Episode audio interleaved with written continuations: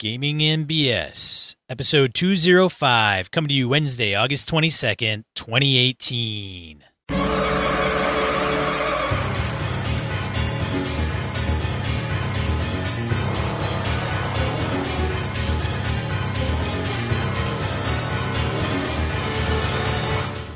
You're muted, Brett. I, I just I was so enraged at the sound of your voice. I just I didn't know what to do. Brett comes off one of those up north weekends and he's all just the. I don't want to be just- back in civilization, man. I, like, I kind of like being where there's very little stuff sometimes. just a mess. Anyway, glad everyone's back. How you doing, Sean? Doing fantastic, Brett. Thanks for asking. That's awesome. I did not have to go to work today, so I was really happy. I had Monday off, so Whoa, aren't you special? I broke my lawnmower, so I had to go buy a new one. That sucked. That's no good. Yeah, that's no good at all. It was old. It had kind of had its, it on its last legs this season. I wasn't sure if it would make it, and it didn't. oh well. But enough of that crap, because that's the very, very boring. If you got anything cool, what'd you do? Any cool thing? I, I gamed with my son and my daughter this weekend. I uh, I did not. I mean, the coolest thing I did was take my mother to lunch. That's pretty damn cool, dude. Yeah. Well, I live in the I live in the fast lane. Got to respect mom. Right. That's good stuff. All right, so I guess we should get right into announcements then, since we're just going to talk about about families and other Right. other non gaming crap. so Queen City Conquest coming up very fast, September seven, eight, nine. I will be there. Tom Flanagan from Night to Night. Let's see. Um, Chris Sniezak, of course, misdirected. Mark, folks. We got uh, Andy will be there. Tons of really cool people. So Kevin will be there. So it'll be a lot of fun. And I'm sure plenty of other people who I'm completely completely neglecting to name are going to be there. So it's one of those small local cons in Buffalo, New York. Check it out. Link in the show notes. If you can make it and you're in the area, it would be great to see you. It sounds like a who's who of who should be there. Yeah, I mean, there's uh, plenty of, let's see, Angela Murray's there. We've got uh, John Arcadian is there. So we got a, a host of gnomes from the Gnome Stew. That's always fun. Which means if John is there, that means I'm going to try to see if I can get AJ in on a Tarrasque game to see if AJ can fight and kill the Tarrasque. Following his father's footsteps. Last time I was in Q- QCC, I killed the Tarrasque. Let's see if the boy can top his old man. Some big shoes to fill there, Junior. Actually, he's got pretty big feet, so Oh, okay. he's a skinny kid with big toes. Anyway, um, Gamehole Con. Anything new on Gamehole Con, Sean? You got any more games you're putting in? How many are you running? What are you doing? Did you buy your badge? I bought my badge. Good. I only have one game submitted so far. I don't know if do- I'm gonna. I don't know if I'm gonna enter another one. I've got two. I am going to do some. I'm definitely going to make myself available for some running Avalon off book. So I know I've got a couple people that have talked to me about, hey, if you could do that, that'd be really cool. So I'll have some pre-gens and excuse me, I got a couple adventure ideas and such that I will be more than happy to roll out for folks. So hopefully we can get that done too.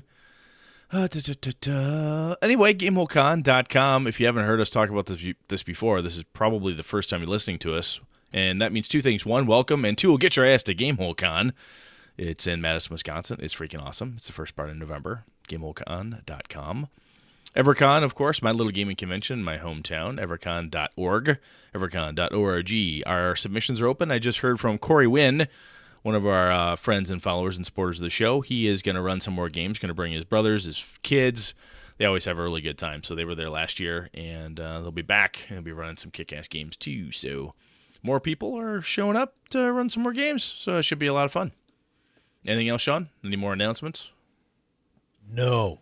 All right, then. Let's random encounter it up. All right, random encounter.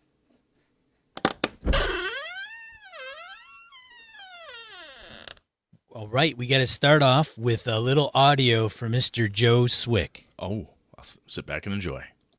Hey guys, Papa Swick here, chiming in on a couple of recent episodes. Uh, let's see, episode 202, you guys were talking about rolling starting characters. My method for D&D 5e E at least, or at least D&D in general, has been roll 4d6, drop the lowest die, and do it seven times, and drop the lowest score. Uh, that's at least for a level 1 character. For player dies, I usually do 46, drop the lowest, and do it six times, and assign them as needed. Um, why are these my methods? People want to be better than like a level zero character, and as PCs for the most part, they should be. I mean, the game is their story in these instances. At least when I run D and D. If I switch to say a World of Darkness game, like I've done recently, Go V20, uh, then I'd make sure that my overall plot is still going on, and it's up to the player to interact with the numerous plot hooks I've laid out for them. Um, because in those types of games, I tend to let the meta plot uh, continue, and you are interacting in its world as opposed to being more shaped that I would run in a D&D campaign where the focus is purely on the player characters. Um, and this might be a great topic for you guys. Does the story ever take center stage over the players in your games? And where do you draw the line between the players changing the world and the world affecting the players? Um, maybe that's not the right way to bring up the topic. Maybe I'm, I'm reaching on there, but at least it gives you a basis for a possible topic. Jumping over to episode 204, uh, you got the voicemail from Blake Ryan. Uh, Brett, I take some exception to your comment about Blake's vampire experience where he botched a lot in his first encounter and the other players, or the other characters calling him a loser. If it's all in character, I think it's okay and that it gives the character an in-game hurdle to, to get over, uh, you know, to win back those other players and it's character development to me. After that, uh, if it's, I mean, if it's the players actually calling him a loser, then yeah, there's a problem. But then it depends on the group. I have a guy in my group who just rolls like complete crap all the time, and it's a joke. You know, hey, we rolled like Kevin. You know, so it's, it depends on your group. Um, but if they're really vehement about it, yeah, dick move, guys. You had Jonah write in or on what do new players get hung up on the most. You guys start talking about players getting caught up in a multitude of actions. I want to go in the room, pick up a body, and throw it out of the room, and pick up an item, et cetera, et cetera. That I've had, and I've had that problem in my games when a player tries to push the rules to move X distance, do something, move more distance, and on and on and on in one turn. And in game mechanics, I focus game mechanics aside, where it says they should be able to do that. I focus on one thing, and that is the definition of a turn or a round or whatever it is in your game. D&D 5e, it's a six second round six seconds. If you compound, compound all the actions purely with game mechanics, sure, like a, a, a player should be able to do certain things.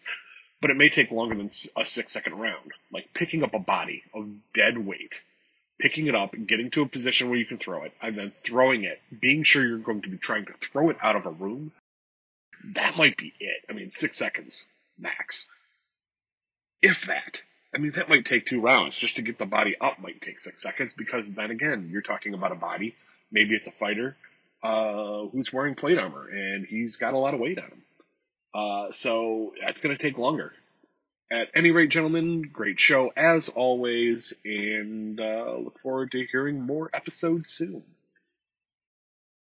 You know, Joe, that made sense. I feel like I'm talking directly to him because I just heard his voice. The um, the piece around calling someone a loser, yes, if it was in character, it was characters ribbing another character, perhaps. I think yes, that is a possible that that would be okay. I did take it as somebody was picking on Blake as a person to person, just being an asshole about it. So your point is indeed uh, indeed valid there. Good point, sir. Sean, you got anything else to add to that one? Joe. Joe, Joe. Good stuff though, man. Yeah, six seconds, man. Six second rule. So when a player character hits the ground, he's still edible, right? Well, it depends how the monster wants to eat him. Six second rule. Six second rule. Just pick it up, whew, blow the character off, shove him in your craw, off you go. That's right. I do like I do like the idea though of having some the piece of getting caught up around multiple actions, trying to do a whole bunch of shit all at once. I like that kind of concept. Saying, "Look, you have X amount of time to do something, and that's it. What do you think you you could get away with given that?" That's cool. Very good. All right, man, you ready to read? I'm ready to read. Then you can start. Thomas emails us on episodes 204 and 107. Hello, my dude and his holiness. Hey, my dude. His holiness, nice. So I went back and listened to show 107, inspired by Reese Monster's email. Uh, I also listened to 108 Side Quests, which was a great show. Anyway, I felt you guys covered evil parties pretty well. The biggest problem with evil parties is mostly be mostly mm, parties is mostly people just play a party of assholes. Yeah. Pretty much, man. It's a free ticket to ride on the asshole train.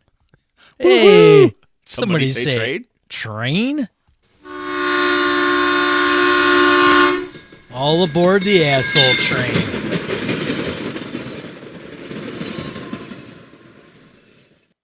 Uh, let's see. The biggest issue is most of us can't really understand evil. Oh, Brett, can you understand evil? A little bit. Metallica can understand evil. I've got Actually- five. I've got five kids. I've seen evil. if you look back into history at people we we call evil, like Hitler or the serial killers that hit the headlines, none of us can understand what makes these people do the things they do. Some people are fascinated by these people. That's why there are things like serial serial killer trading cards, which is something else I don't understand. So most often people classify this behavior of killing, torturing or cannibalizing other people as insanity when maybe these behaviors are what evil looks like.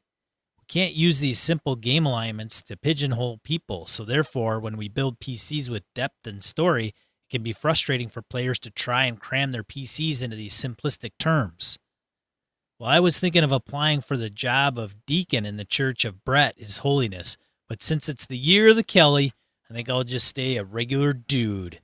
May the 20s be many and the ones be few. Thomas at Beholder's Horde. Nice, Thomas. Am I evil? Yes, yes, I am. We learned this from Metallica. That's right. so, hmm.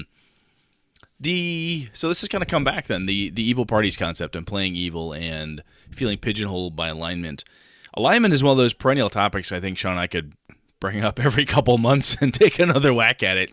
I don't know if we're ready to do that quite yet or not.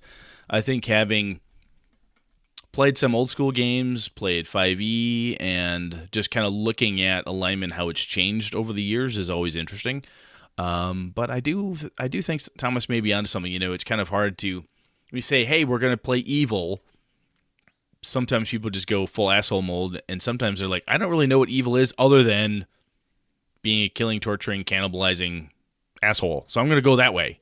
You know, if not, not really understanding what evil is per se, could be hard. Good point, Thomas. Yeah. All right. what do we got here? Ah, Crim fan comes back on us on episode 204. What up, my dudes? You're stuck with it. Um, nice.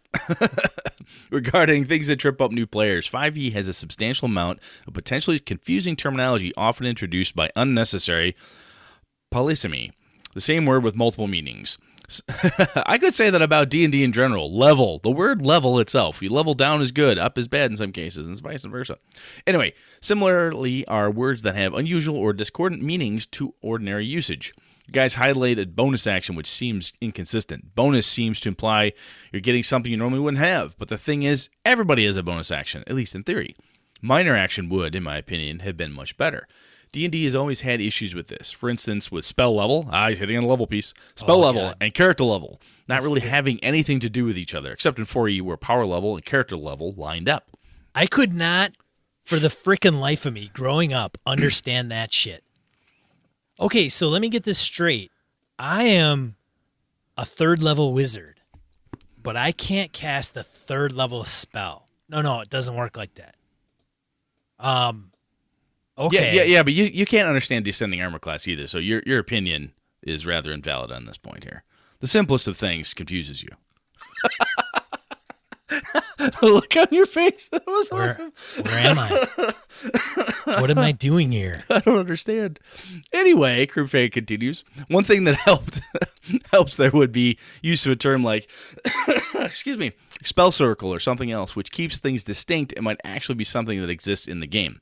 I guess level could exist too, but by keeping a term that exists essentially completely in the rules, character level, this helps avoid confusion. Unfortunately, 5e introduced unnecessary new um, poly- yeah, polysemy. Um, consider that a core class feature, Bardic Inspiration, has the same name as a poorly implemented personality mecha- personality mechanic reward, Inspiration.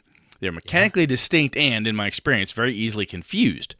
Often these are signs of somewhat rough, uh, rough thinking on the part of the designers. Potential show topic: Would 5e benefit from a revision? Oh God, no. Um, sorry. Um, I think I think so. As a number of rough spots, but having you guys debate it would be interesting. You know, Crim fan, that is it is interesting when you play a game. You play games long enough. Sean and I talked about this a little bit when we talked about the things that hang people up. Is it's very easy for us to go, I know what that is, and kind of just push it aside. I know what they mean now. Jokes aside, you know, when we were kids learning a thing, and how come I'm third level but can't cast third level to Sean's, uh, you know, to Sean's uh, example? It was indeed something that a lot of us the first time through went, what? That don't why don't the two level up together? Why don't they make sense? So, excuse me, having that but now that discordant concept, we're past it, right? We've been playing for 20 plus years, 10 years, 8 years, 3 years, even even a year in. You're over it. You get it. That doesn't mean though that we uh, should just assume like I jokingly gave Sean, what kind of idiot are you? Blah blah blah. It, it's it, it's hard to write rules that are very very concise and clear and throw out tons of different terms and verbiage and so on and so forth. So I think it's I think it's definitely it's definitely interesting. It might be worth a talk, Sean, what he's talking about here. I don't know if I want to talk about a revision of 5e though. Maybe. We well, yeah, man, we should start that. Probably start that. We should start that. We'll start that. Oh, yeah, we'll start it on the next episode. Ladies and gentlemen, we're gonna rewrite 5e. 5e. 5e. We're gonna start on episode 206. Don't do that. we're gonna clear shit up. Like it will be impossible not to be able to play the game correctly. Well, yeah, if they just did it the way I told them to, it'd be much easier. Exactly, and that's what we're gonna do, Brett. Look, this is how it fucking works because I said so. That's why. Bonus action. Yeah. No, that's too too ambiguous. No, you get to move when I tell you you can. That's much easier. Well, there is something to be said with just empowering Brett to do whatever the hell he wants. Well, I'm just going back to the way I was raised by my father, and that would be very helpful. Say, Look, you can do this when I tell you to. All right. Makes things easier in some cases. Anyway, Krim fan, as always, good stuff there. Um, I like the idea. I like what you're bringing up there is some of the different confuse, confusing points and different dissimilar and discordant words that seem very seem to be similar, but have such drastically different meanings sometimes. Especially when you compare it from somebody who's coming from a non-gaming background, who has an, ordin- an ordinary use and understanding of what the word means they walk into a gaming circle and they go, wow, this word level doesn't mean at all what I think it means. So, very, very good points. Over to you, Sean. All right, just some Michael Drescher chimed in with an email to us. Uh, by the General's Hand is awesome, and huge thanks to Todd Crapper for inspiring me to make my own version that incorporates Apocalypse World elements into his design. It's not up for sale out of respect to Todd, but it's tentatively called Written Wars. While GameholeCon probably won't happen, EverCon is much more likely. It will be doubly awesome because January 4th is his birthday. Great show as always. So, little recognition to Mr. Crapper and how he has influenced another individual in the gaming sphere. So, Todd, you should be should be honored with Mr. Drescher's uh, I guess adaptation maybe. Well, Michael's no slouch when it comes to gaming. You talk to no. Michael in person, you read what he says to us, and while we've had private discussions with him and so forth at at GameholeCon, dude's into games. He knows his shit, so that's really cool. So that's yeah. that is indeed high praise to Mr. Crapper. Very cool. Yes, very high praise. I think. All right, let's get into the main topic, Brett. Off we go. Yeah, come on, man. Hit that damn button.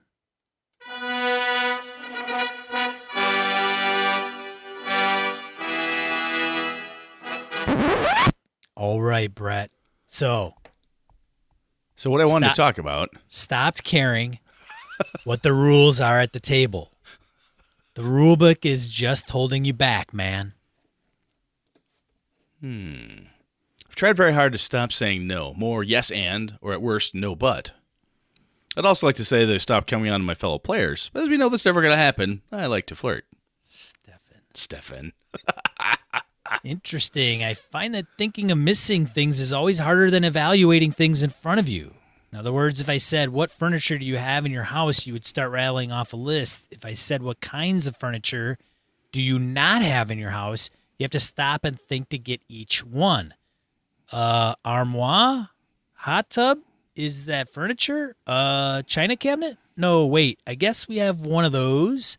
Anyway, thinking about stuff no longer do and why I don't is pretty interesting. Or using words slash phrases, you know, and basically. Stop being a fan of what I believe the plot should be and started being a fan of the players and the plans they come up with. That was a long and painful process, and it takes experience to be able to handle it well at the table. But damn, it has been worth it. Used to use miniatures, but just go with the theater of the mind since half my games are online. Most days I feel like the thing I used to do but stopped is having rules mastery. I ran slash played AD&D when the Hackmaster spin off of it for probably about 20 years. Now I try new things all the time. Uh, the new Hackmaster Night's Black Agents, Trail Cthulhu, Blades in the Dark, so on. So I think uh, Manuel nailed it. Don't write a plot, follow the players. That was a big one for me as well.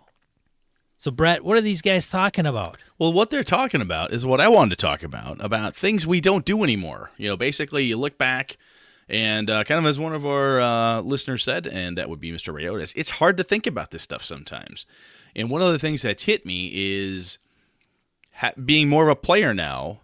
I'm looking at some of the things that I like. I mean, I still run plenty of games, but I've been playing a lot more than I have lately, and looking at things and how I would do things differently, and and so on. I start looking backwards, saying, "Why isn't? Why am I not having fun right now? Why is this not as enjoyable as it could be? What am I not doing?" And I started poking backwards, saying, "Oh, I used to do X when I was a player. I'm not doing that right now. I'm forcing myself to be, you know, the lead of the party. Why the fuck am I doing that? I am not the lead of the party. I can let other people do that. I lead for a living in my day job. I don't need to do that right now. Let's let other people do that."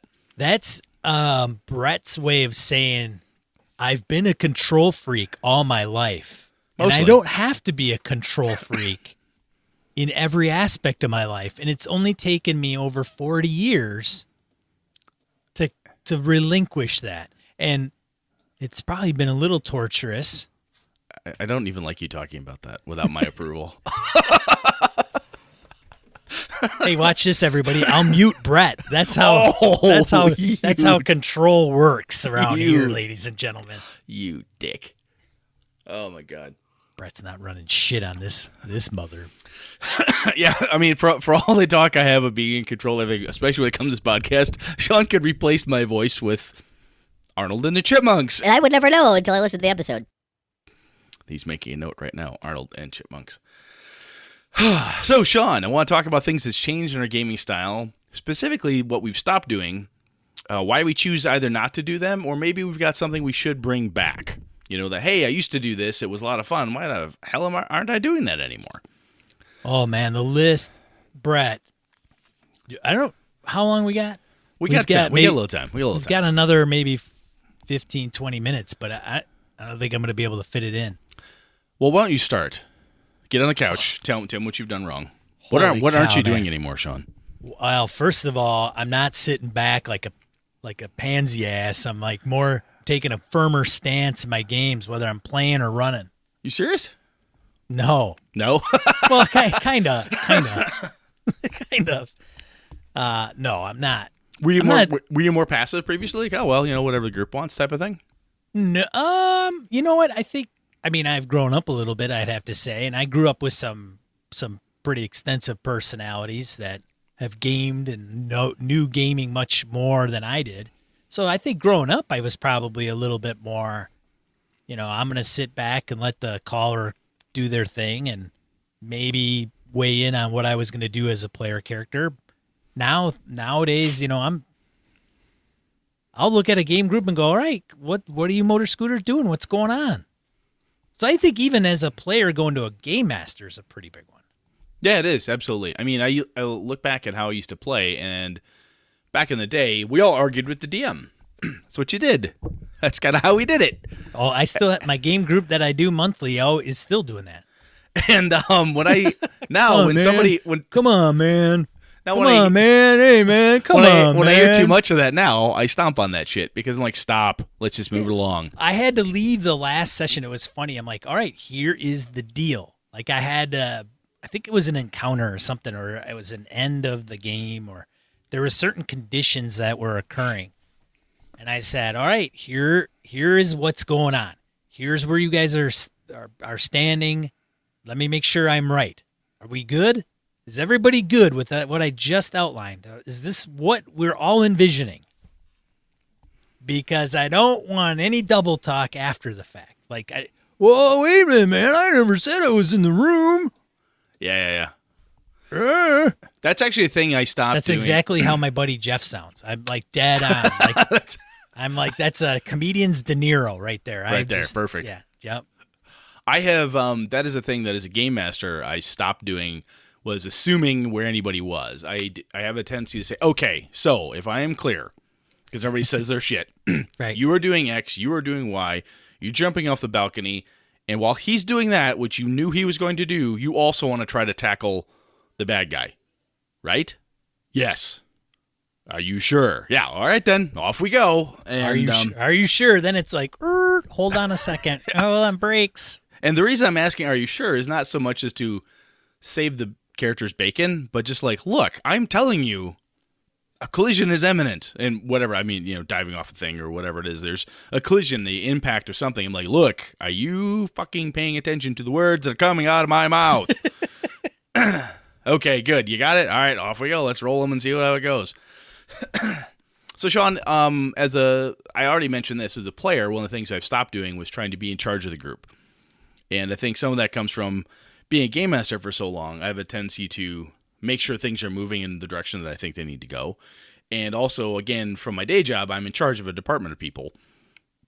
So very often when I'm in Yes, there, when I'm in Brett. there, Yes, Brett. We know you lead people. Yes. no, okay. but that it's similar to you know when you know you're recruiter guy, and I, I I've seen you turn it on when you're talking to people like, hey, so what do you do? Where are you at? Happy with that job? I watched you do it. It's I funny, don't, I don't know what you're talking about. but that's a thing that I that I'm like I don't want to do that. I want to sit back and have a good time. My buddy Star Wars game. I am a, a absolute supporting character. I'm going different places. My character is actually in love with another player character, and he's following her around because it just seems like the right thing to do. He Wants to make sure she's safe and blah blah blah. Very foolish. this romance is not going to work out for him in the in the end run. But anyway, I don't want to be the guy in charge. I don't want to drive the plot. And my game master Nick was a little like, "Are you having fun? Are you bored?" No, I'm fine, dude. You don't seem to be like diving in. I don't want to dive in. That's that is for them to do. There's three other people at the table. They can absolutely go and do that. I will support them wherever they want to go. That's the guy I made, and that's how I want to game it. I can do the "Hey, I'm in charge" thing. I've done it before, but it's a thing that I don't want to bring out all the time. That used to be the only trick in my player bag was to pull out and be the guy who was in charge all the time. Just grab everybody else's character. sheet. Give me that damn. Give me that. Give me that. that. Give me that. Where's your dice? Give me your dice. What is Here, wrong with me- you? Here, this guy's got a hold on. 15, 14, 8, 5. There. That's Yes. what Done. There we go. Done. Should bring What do you need? What else you need, game master? We should get Bill Cavalier in the room and have him tell about it on the game. I Um, think he's loosened up over the years. Probably has. He's gone soft. He has. His We'll tell him- workout. Eh. We'll tell him that when we see him at Game Hole. Yeah, that'll probably knock me out. Probably. Soft, eh? Boonk. Dewey. Clunk. Anyway, um, so Sean, what as a game master or player, is there anything else if you look back that you stopped doing and a reason why? So I tend to let characters do a little more. I do I do try to incorporate the yes and. I mean a conscious effort of doing yes and. Although my player characters can be like what? Like more like huh what instead of yes and. Like Are you- huh what? Are you kidding me? Really? Huh huh huh what? That should be the I'm gonna get the I'm gonna get that on a shirt. Oh, it's what? not yes it's not yes and it's huh what in my group. really? Are you sure? Those are two questions. Huh what?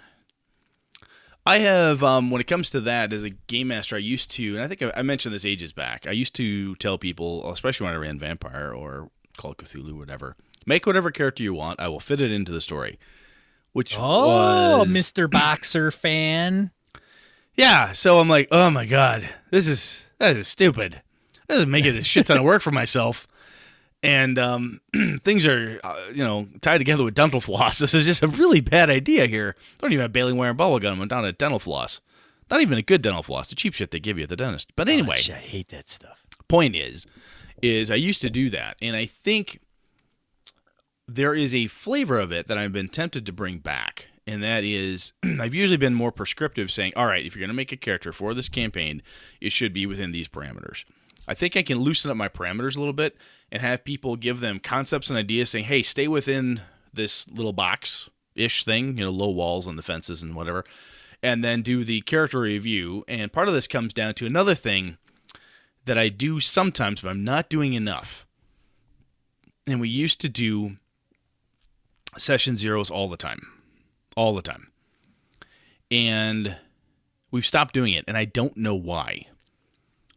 And that was a that was a piece that's kind of come back to me like, huh.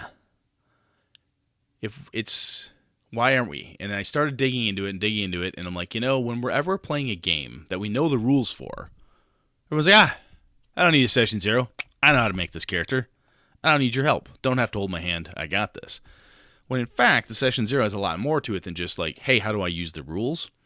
Make sure I'm not cheating. Make sure I'm doing things appropriately. Make sure I've spent my points. mm, We all, whatever. There's a lot more to it. There's a cohesiveness that builds when the characters are doing all this stuff in, in sessions here. We've talked about this many times. But I think that's a piece that is stopped. I need to bring that back in, even if the players and I know the game system really well. I still think we need to have the session zero. I think it's important. Confession. Yes. Uh, forgive me, Father, for I do not do session zero. It has been it has been four years since my last session zero. Wow. I don't think it's been that long. But this recent go, I mean, I set up a Facebook group, said we're going to run Tomb of Annihilation. Everybody can have up to two characters apiece. It's all going to be, um, I think I went with, uh, oh, not point by, maybe point by. I don't remember, but it wasn't like roll. And that was kind of it. And I think going to what you were saying, Brett, I mean, these guys I know, like they're gonna they're not strangers. Um, some of the conflicts that may come into play is just gonna be par for the course. Like if they go at each other, hey man, that's that's okay. Like it it's not a group that doesn't know each other well enough. There's one there's one outsider, but he, even after session one or two for him, which would be his first session, you know, he kind of gelled with everybody. But I still there. The thing is, is that I also I'm, I'm going on a rant here, ramble, not a rant, but a ramble. I also think that some of my players don't aren't, aren't really playing their character that great. Ah, I'll give you- okay. I'll give you an example. So I have a paladin in the party, and I've got two necromancers. Fred is Fred is Fred is shaking his head. Huh? What? Yeah, huh? Yeah, not yes and huh? What? Yeah. So I mean, even somebody called it out on the Google Plus forum, where I took a picture of my GM screen, and across the top of the GM screen is everybody's name, race, class, AC, passive perception, and then player name. And I think it was Forrest to Gary actually. Forrest was like, "Oh man, a necromancer and a paladin in the same party. Ooh, that'll be interesting." And it hasn't even hasn't even been broached, man. Nobody cares. Well, one of my player characters who's playing one doesn't want anybody to know he's playing one. Oh, okay, okay. So I put it on one, and he's like, "I'm not a nec- necromancer." I'm like nobody cares, dude. Just nobody cares. It's written on your card. It doesn't matter. Who cares? Just play it. So he's going down low, right on the down low. Nobody yeah. knows who I am. I'm, I'm. His, he, he's Doctor Gloom. Okay. Hmm. So, anyways, session zero. You don't do it. I should probably ba- bring it back. I think if I started up a campaign, I don't know, man. I don't know. Like I've been talking about running uh, one for maybe a couple people that we know online. Mm-hmm. I say, hey, it's AD and D rules, first level. Gonna go through level one, Sinister Secret of Saltmarsh. Make up, make up characters. We're gonna talk. We're gonna meet on Wednesday at seven o'clock on Roll Twenty. Be ready to ready to run. I don't know. Do I need to get in all that? Other stuff, Stuff? Man, Yeah, I don't know. So I think I I, think know. the um the key is is it, now for something like that, I look at that and say like uh, I get value out of it, and my group gets value out of it because when I do have it, I find that the games are the games go along a hell of a lot better. People are already have some concept of who each other is at the table, not just as as you know the players, but as the characters. Like, oh yeah, you're the guy with the dark secret. You're the person who's got this. You're the gal whose mom, you know, is the mad sorceress who lives in the tower. Okay, cool. We got all that. We're we're good with that. And I found that when I do that, the players then their PCs help each other out more often. Even if it's just a player to another saying, "Oh my god, sounds like your mom's after us." You know, "Oh my god, oh maybe it is my mom." You know, then everybody kind of comes comes in together. Your so mom's your mom's after you. your mom's after you, man. You gotta go home. um, so I found that that's one of the reasons why when I look back at it, I haven't done it recently. Um, when I ran the last couple games, like God damn it, I'm bringing it back. So the other thing, it, kind of in that spirit of older school games. excuse me. When you mention uh, AD&D, whatever, I used to. So back in the day, Sean and I have uh, bemoaned this before, uh, before uh, where we we've said, hey, you know, it used to be, which is kind of the whole DCC thing. You know, basically, you show up, run through the module, kill monsters, take their stuff, and my play the players that I have will get into that if I tell them that's what we're going to do, which is part of the reason the session zero is there. However, I have this tendency to try to make a bigger story out of everything um, instead of just being a very nuts and bolts, very basic adventure type of thing. It's a thing I've stopped doing, and I don't know why, other than in the back of my mind, I think it's because that adventure styling is weak, quote unquote, in Brett's brain. Like, oh, no, no, no, no. There's got to be more to it. There has to be this cool development opportunities and this, this, and this. And um, it doesn't have to be that way. It's just, it's that very basic goblins are threatening the town. Take care of the goblins. You know, so and so is broken out of you know Star Prison Six. Go capture them in the whatever nebula. Go get them and bring them back. That's the adventure. There's no reason that I have to overcomplicate things. The simplicity of a very specific goal, a thing to go get and to do. Um, I've kind of trained myself that those simple things are simple in the worst way, instead of being easy and in, easy to understand, enjoyable, still a lot of fun, right? I, I like, you know, I like those things. There's no reason I shouldn't bring that back. And I have found if I lay it down for my players, say, look, I want to run a couple sessions of Sinister Secret of Saltmarsh. I want to run a session of whatever. If I tell them that, they're going to get into it. And when I do it, I have a lot of fun with it. but somewhere in my head, I keep thinking about those games like, oh, that wasn't as good as it could have been. If I'd have really blown it out into a big earth-shattering campaign, it'd been way cooler. No, I don't. Eh, you don't have to be complicated for the game to be cool. It doesn't have to be intense, which I think when I look back and when I talked about how come we don't run more games like con games, that's one of the things that has been in my head since that discussion. Is you know, those con games are one-shot events and they're fucking fun. And even if you run a one-shot game for your group, to scratch that itch of the thing I'm not doing, the the simple go rescue the prince from the dragon or go, you know, capture the guy who escaped from Star Planet 7 or whatever, go get it. I think some of that w- is a lot of fun and I need to stop assuming that it's too simple to be fun because that shit's fun. Make sense? I think so. Okay. What else have you got? Well, I think uh, whatever we've listed for the last 200 episodes, I've stopped doing all those things. All the advice we've given you, stop All the advice I've given you or had a stance on, all that I've changed. All right. No, that's not. Eh, that's not true. Hey, hey, settle down. I know. No, it's not true. Be, I'm pulling your leg. Believe it or not.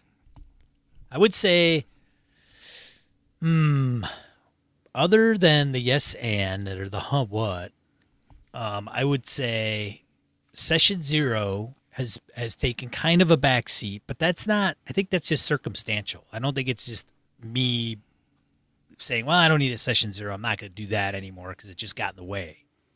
Um, I would say, I think uh, a certain amount of expectation as I'm trying to convey what is going around the characters. So, I, so one thing I think, I'm not a big actual play. You ever watch actual play, Brett? Watch it? No, I Yeah. participate in. I participate in actual play podcasts. Yes, yes, Brett. We know you're like part of the All Star. Blah blah blah. The point is, I don't watch Matt Mercer and those folks. I don't watch But- that. Do you listen to any of them? No, not really. Probably not. No. I- and I'm I'm similar. Like I I've tried. I've listened to a few one shot podcasts. Has got some some pretty decent ones in the past. I, that I have listened to. Nights of the Night. I got to admit that Nights of the Night is good. I like that one. That's Tom Flanagan stuff. I Yep, like I've stuff. listened to those guys.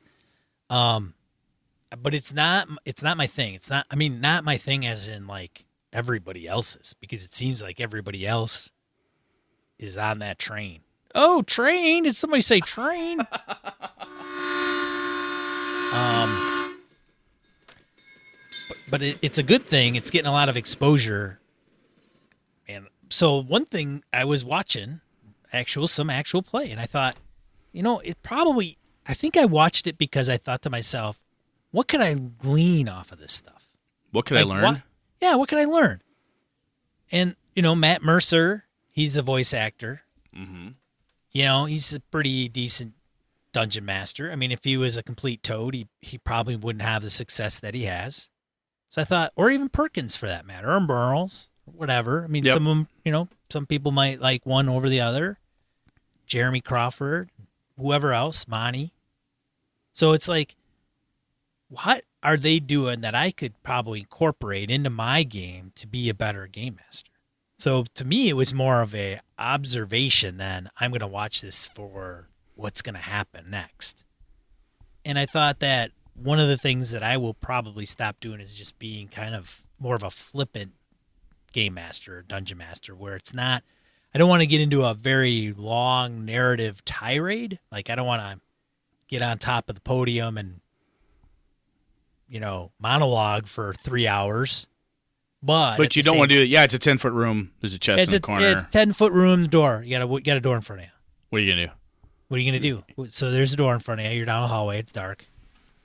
I can tell you, I used to do that back in the day. I think was- we all did to some degree. Yeah, I mean, I watch I watch my son AJ, and um, we played this last weekend, and he's 12, so he'll be running a game. He's like, "Yeah, there's a room, there's a door in the east and a door on the west. What do you guys want to do?" Right. And my my my 10 year old daughter, who uh, loves description, likes writing stories and everything, she's like, "Okay, AJ, I need more of a scene here." This is a quote. What exactly does the room look like? Is the ceiling different than the floor? Is the walls different? Than, I'm like, yeah, that a girl. So AJ's like, all right, a little o- little overachiever. yeah. She also doesn't want her brother to kill her, probably. So it, so he's just like, okay, let me explain. The room looks like, and he gives kind of just some better, some better boundary perspectives. I used to do a thing in, in that vein where I would describe the room and say, oh yeah, by the way, there's a dragon in it. Like just kind of like like I was like this cheeky ha ha ha. You all thought you were safe. There's a fucking dragon there. You're dead now. It was a very assholish thing to do. You used to do that, Brett? Oh, totally. Yeah, back in uh, second edition AD and D days, and finally had a player, uh, Mike Hazy. God, I haven't seen or talked to Mike in ages.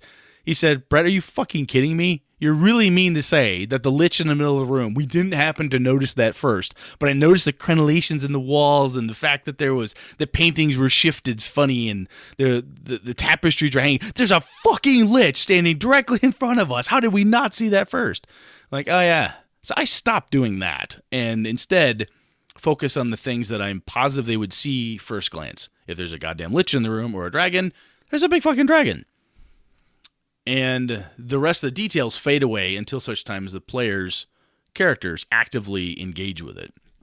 But I used to do that, and I thought it was a way to catch the players flat-footed, right? Because if I said my the previous thing I would try to do, well, there's a dragon, and the room is blah blah blah blah blah, and then while I was describing the room, they'd be like, plan, plan, plan, plan, boom, dragon's dead, motherfucker. so it surprised them with a big monster. Aha, I got you. That was a dick thing to do. And after Hazy called me out that time, like, all right, fine, I'm done doing that. And I don't do that anymore. because I just I was specifically doing it to try to get the players. Insofar as, ha, I got you, surprise, you didn't see the dragon. Nah, fuck, I didn't, dude. It's a big goddamn dragon, you know. I think the other one that I'm I'm trying hard not to do is tell them anything after the fact. Tell them anything after. Like I explained it once. If you didn't pay No, no, no, attention, no, no, not that. Not No? that. Okay, okay. No, not that. I, I, I get. I those always occur. That's inevitable. But more or less, more like the, oh, if you guys just knew this piece, if you would have just done it this way, oh, or oh, after the fact, after the fact. Oh, you know, got three. It's a it's a trial, right? Room by room, they go through. They didn't do it the right way. They they you know one one character's gotten killed, and the rest of them succeeded. But if they only had tackled it in this particular manner, they would have never been touched. I never tell them that. Like, oh, yep, okay, well, if you'd had a left-handed halfling, you never would have had this problem. yeah. Wait, or if you would have just went into the room like this, you would have been just fine. Nope. Nope, nope, nope. Like sometimes they'll poke. They'll be like, "Is this what a, you know? What if we did it this way? Would that have mattered?" I'm like, "Yeah, yeah. No, I don't know, man. I don't know. I don't know. I don't know. It's situational. I don't know." There is, Oh, I, wh- I think, oh, what? I think the piece of that is that I'm trying. I, I like what you're saying because it's kind of. I think we're both saying this, which is, I'm trying not to out clever the players. Right. If a thing is set up, and they make it, and they do exactly. They have brought a left-handed halfling. Oh my god, you have a left-handed halfling, and he goes through and he leads you through the adventure, which is probably Tomb of Annihilation spoilers. Um, no, it's not. No, it's May- maybe it is. You don't know. Maybe- till you you get there. Pack a I left-handed. guess- All I I'm saying, I left-handed guess you just have to. I guess you just have to plane it. Exactly. Right. And the only way to ensure you have a left-handed halfling is to cut off his right arm. That is for sure. There is no question about that. Let me give me give me your damn character sheet. Anyway, right arm is- missing. Oh shit. Uh, yep, you're indeed left-handed. so if you're trying to out clever the players in order to fuck them in some way, right? Ah, got you. I set up the death trap of hell, and you didn't know there was a dragon, and you didn't realize blah blah blah. it's the I, th- I think we're what we're talking about is like the descriptions and how we're going about things, trying not to lord something over. That was a thing I used to do, and I definitely don't do it anymore because I think it's just asshole DMing. So I don't like doing that. Yeah. I had my years of that. I mean, I'm kind of over it. Like, you know, partying, Last week, chasing women. like, I just, I got over that in my, you know, mid 20s. I'm done you, with know, that. you know, a thing I don't that I should I should bring out. You do this a lot, and I don't. Is I have a tendency every time I read. I probably have mentioned this before. I'm positive I had. I buy an adventure, and I never run the damn thing. I'm not gonna run. I'm gonna make up my own. I'm gonna make my own content. Buying an adventure and running it is weaker compared to making my own. Then why do some- you buy him, you knucklehead? Yeah, so that's the thing is I keep I keep I grab one. I'm like I'm gonna run this. I'm totally gonna run this. Totally. I read it, and then I start running it halfway through. I'm like, ah, I don't need this. I throw it aside. It becomes so much just Tetris laying in the in the corner of That's my room. the Sean pile. That's the pile. here's Filter Sean. on Here, here's the Filter for him on over, man. I'll No, take him right I, up. I have a I have a thing that when I look at a game, when I look at a, a pre-published adventure for the most part, is I I see it. I'm not running them because I think they're not as good as what I could make myself. And maybe that's true, maybe that's not. But I think there's no reason that if I buy it to say, "Hey, I want to run it," and to really give it a go and, and give it a shot, and you know, see what I can do with it. I just tend not to do it, and I stopped doing it ages back when I watched the players in my group. This is an old high school problem. Read the adventure, and then fuck with the game master. Oh, I they I- do I- that? yeah, I push all three. I push all three pillars in at once. How did you know that? oh, I don't know. Oh, your brother ran this adventure? Well, maybe. I don't. I don't know. Are you fucking kidding me? Really? You know? Oh, it's a Oh, my Glabrezu. I need to do the da da da da. What? That What? is You never met this before? It's a new monster. oh, I, I don't know. Somebody started. Hey, somebody started pulling that shit on me. Some I don't I had a girl. I it had a girlfriend a number of years, ages back. Vampire. I did something, and she said, "That's not in your notes." Out loud at the game, and I said, "What? How do you know what's in my notes?" And she looked at me and said, "I, I guessed." like what? so I I stopped writing I stopped writing some of this stuff down. I stopped running the adventures because. I was concerned that if it wasn't my own creation, one, it wasn't as going to be as good. You know, the pre-published thing can't possibly be as good as what I'm doing for whatever reason, which is just flat out hubris. Um, and the other piece was I I was worried that somebody was going to read it, and now I'm like, whatever. If I said, hey, I'm going to run Queen of the Demonweb Pits. I, bet you I could get a ton of men and women like, I'll play that again. And again would be the operative word. They're like, I fucking did. I died. I'll do it again. Nobody would reread it. And even if they did, they wouldn't care. The people I game with now would not give a fuck. They would just sit down and play, and we'd have a blast. Go, wow. I made it five rooms in la- farther than I did last time. Tee-hee. That would be the end of it. I'm so trying to- I think I, I think that's just the this this view and this vision I have. I don't run the pre-published stuff, and I think I need to do it because I read some of them like, damn, this is pretty good, but for I have a block in my head that I shouldn't do it, and I I just need to get over that. I cannot remember when I was running and what I was running, and how I'm like, wait a minute, these that that guy that guy knows the adventure, He totally knows. totally knows, and I cannot. I'm trying to think because it, it's probably been a while because I haven't run in a long time, and it wasn't. I don't think it was with you, Brett. I don't think it was with Steve or any of those guys, but I'm like, I was running something, and it, yeah, they just happened to be like cued in on a lot of the subtleties that just this is no it's it's It's way too on the nose to be to be pure guesswork. way too much on the nose for somebody who's never been through the adventure and then i think i think they might have admitted it i don't know if it was steve or something yeah i can't remember maybe Funny. maybe i was playing in it and somebody was doing that i don't know whatever I So what else have you got? Anything else? no you don't that you don't do that you like even if you look at it and say I'll never do is there any of those things you like hey I'm not gonna do Um, no, I don't. I don't think so. I I think the big ones I've already hit upon. Now, at this, I think part of this is people that can answer this question or come up with two or three things. Real must realize that that's part of them learning and growing. That's what I attribute it to, Brett. Oh, We're, I- we're growing. absolutely I, it's this is the we've talked I've, I mentioned this before and you and I have talked about this uh, with a number of different topics over the past 205 episodes now some of this is just it's an introspection thing and to look at your hobby how you're doing and whatever if you don't try to learn and grow either through listening to us and finding out where we're wrong and then just doing the opposite of thing, everything we say which is probably get you farther in life um, but you got to take a look at what it is that you're doing and what's working and what's not. Robin Laws said that in Robin's Laws to Good Game Mastering. That little pamphlet that he put out each back under Steve Jackson's um, banner. Basically, if you're if everyone's at your tables having fun, I'm going to paraphrase, you're doing it right. However, let's take a look and see what we can learn by breaking things down.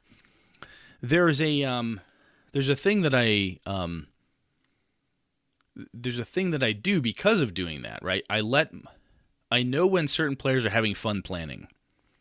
I've watched my group just really hardcore want to plan. I know some people like, oh, they're hearing this, they're going, what madness is this, Brett? Well, the madness is this. They fucking dug it. They want to sit down and figure out how they're going to do a thing.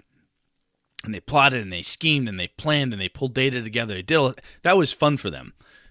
I used to stop anything that I thought was boring. Because I'm like, it was boring for me as the game master, it must be boring for the players as well. And through doing this type of basically internal exercise and talking to other gamers and stuff, I'm like, wait a minute, they're having fun doing that. There's no reason I can't let them have fun. Now, granted, I'm a player at the table too. I'm the game master. So, um, how do I engage with their planning and their plotting that they're having fun with? So, I would watch my group. You know, I'd have at, the, at my heyday, I had like 13 vampire players, all sitting in a room, just like, oh my god, what are we gonna do with this? And then I would pipe up and say, well, remember, that's not what the prince said two nights ago. Shit, Brett's right. And then we'd go, oh my god, la, la, la, la, la. and so that was my fun. I would just throw data, false information, new lies, new new straight data, whatever it wa- was to to get them. So I was part of the planning component of it. So they would turn to me and say, "Hey, do I remember what the queen said? Do I remember what the you know the the knight said over here or whatever it was?" So we would have that discussion. But that was a thing I used to not do because of thinking about these type of things. You know, I, I used to stop.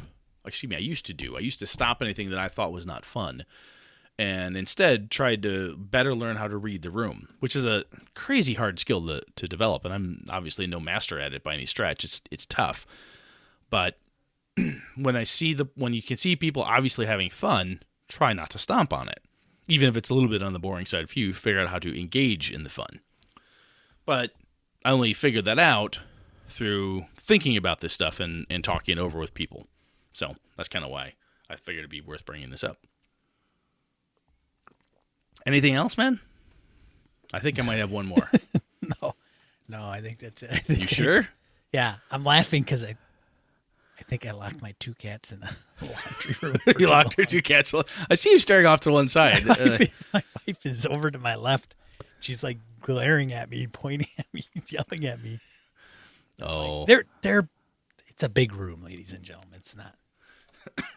I'll tell you what. The other thing that I have not done is I have not played a standard D and D game in forever, and by that I mean rules as written. Oh God. if it has, without doing some sort of a tweak or a tuning of the system, like hey, Rangers don't have spells. Hey, this cl- class operates slightly differently. These spells don't exist, which I think is one of the reasons that I've been drawn back to some of my. Uh, I, I like Greyhawk and even the first edition Forgotten Realms, is because those worlds are set up to take, in my opinion anyway, they're set up to take full advantage of the system as it's designed.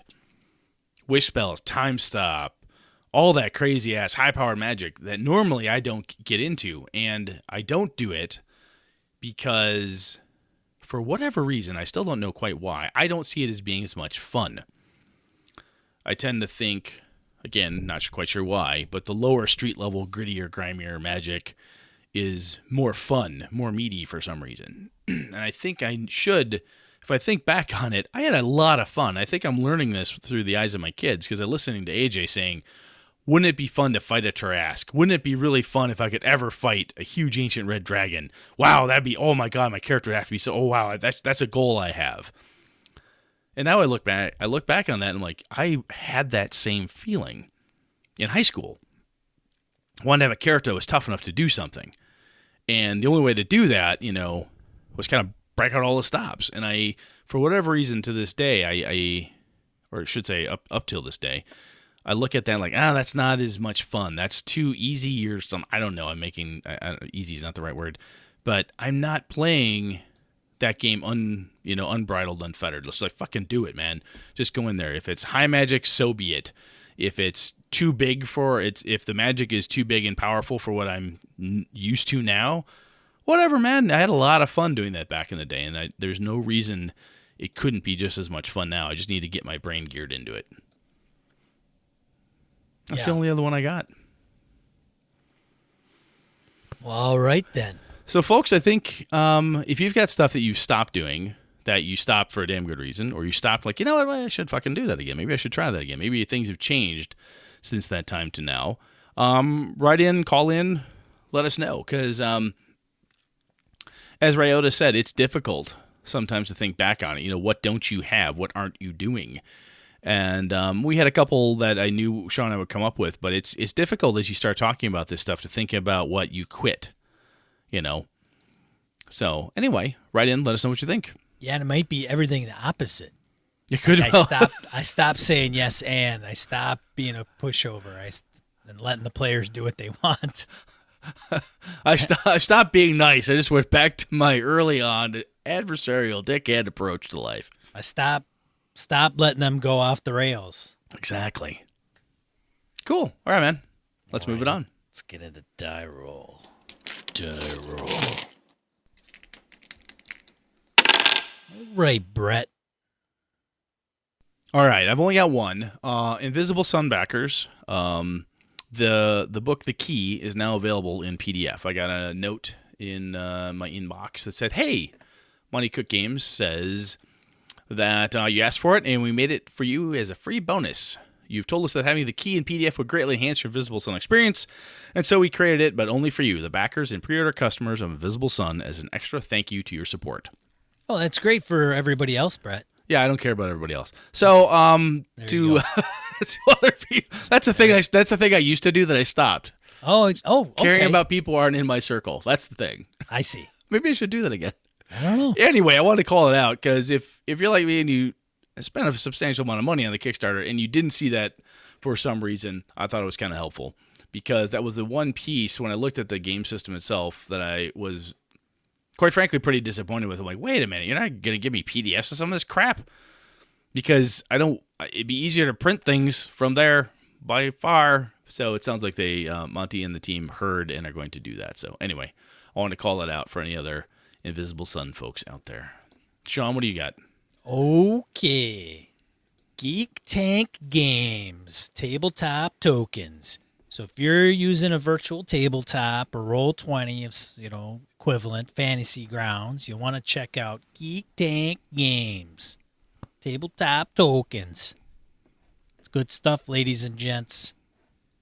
Uh, second one, Jay Robinson has a cool free D&D 5e E reference sheets.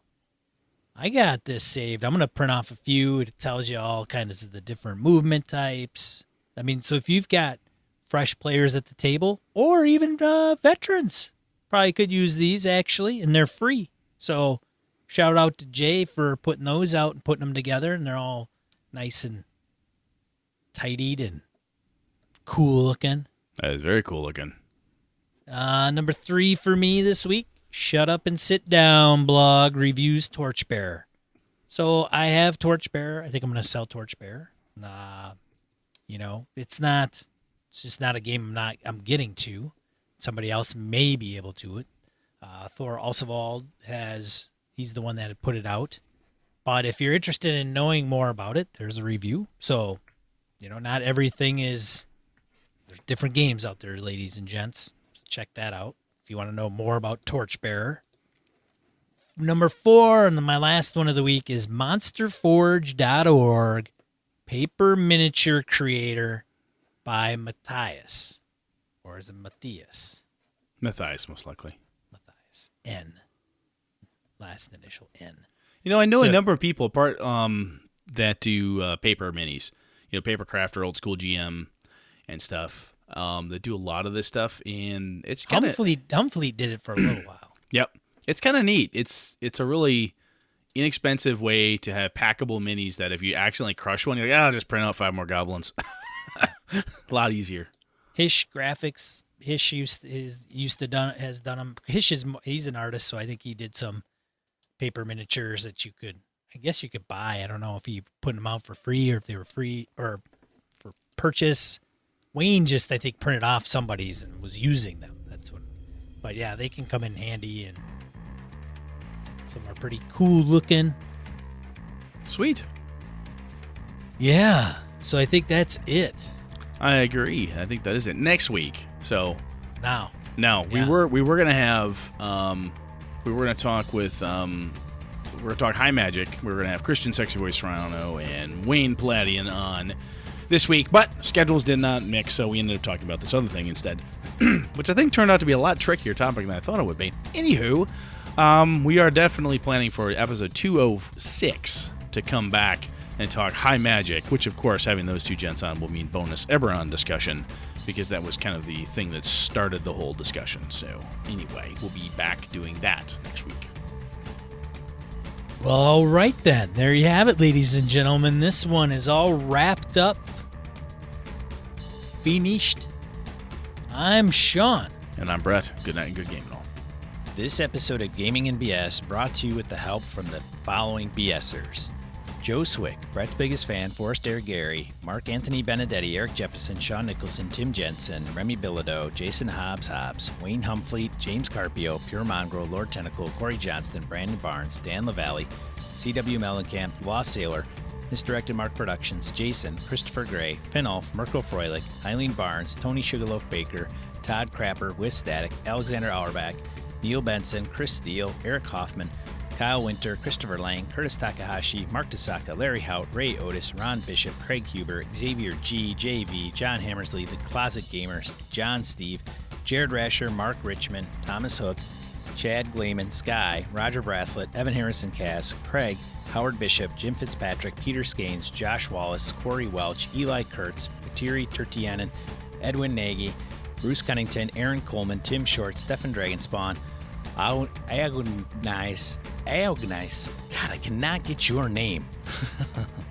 Roll for Guild, Gordon Cranford, Eric Salzwedel, Kevin Lovecraft, Matt Cyberlick, Jack Neller, Robert Nemeth, Eric Bonts, Palladian, Ron Blessing, Brian Kurtz, the Knights of the Night Crew, and Laramie Wall. On ways to support the show, head over to gamingandbs.com forward slash support dash us. Thanks, BSers! This has been a Litterbox Studio production.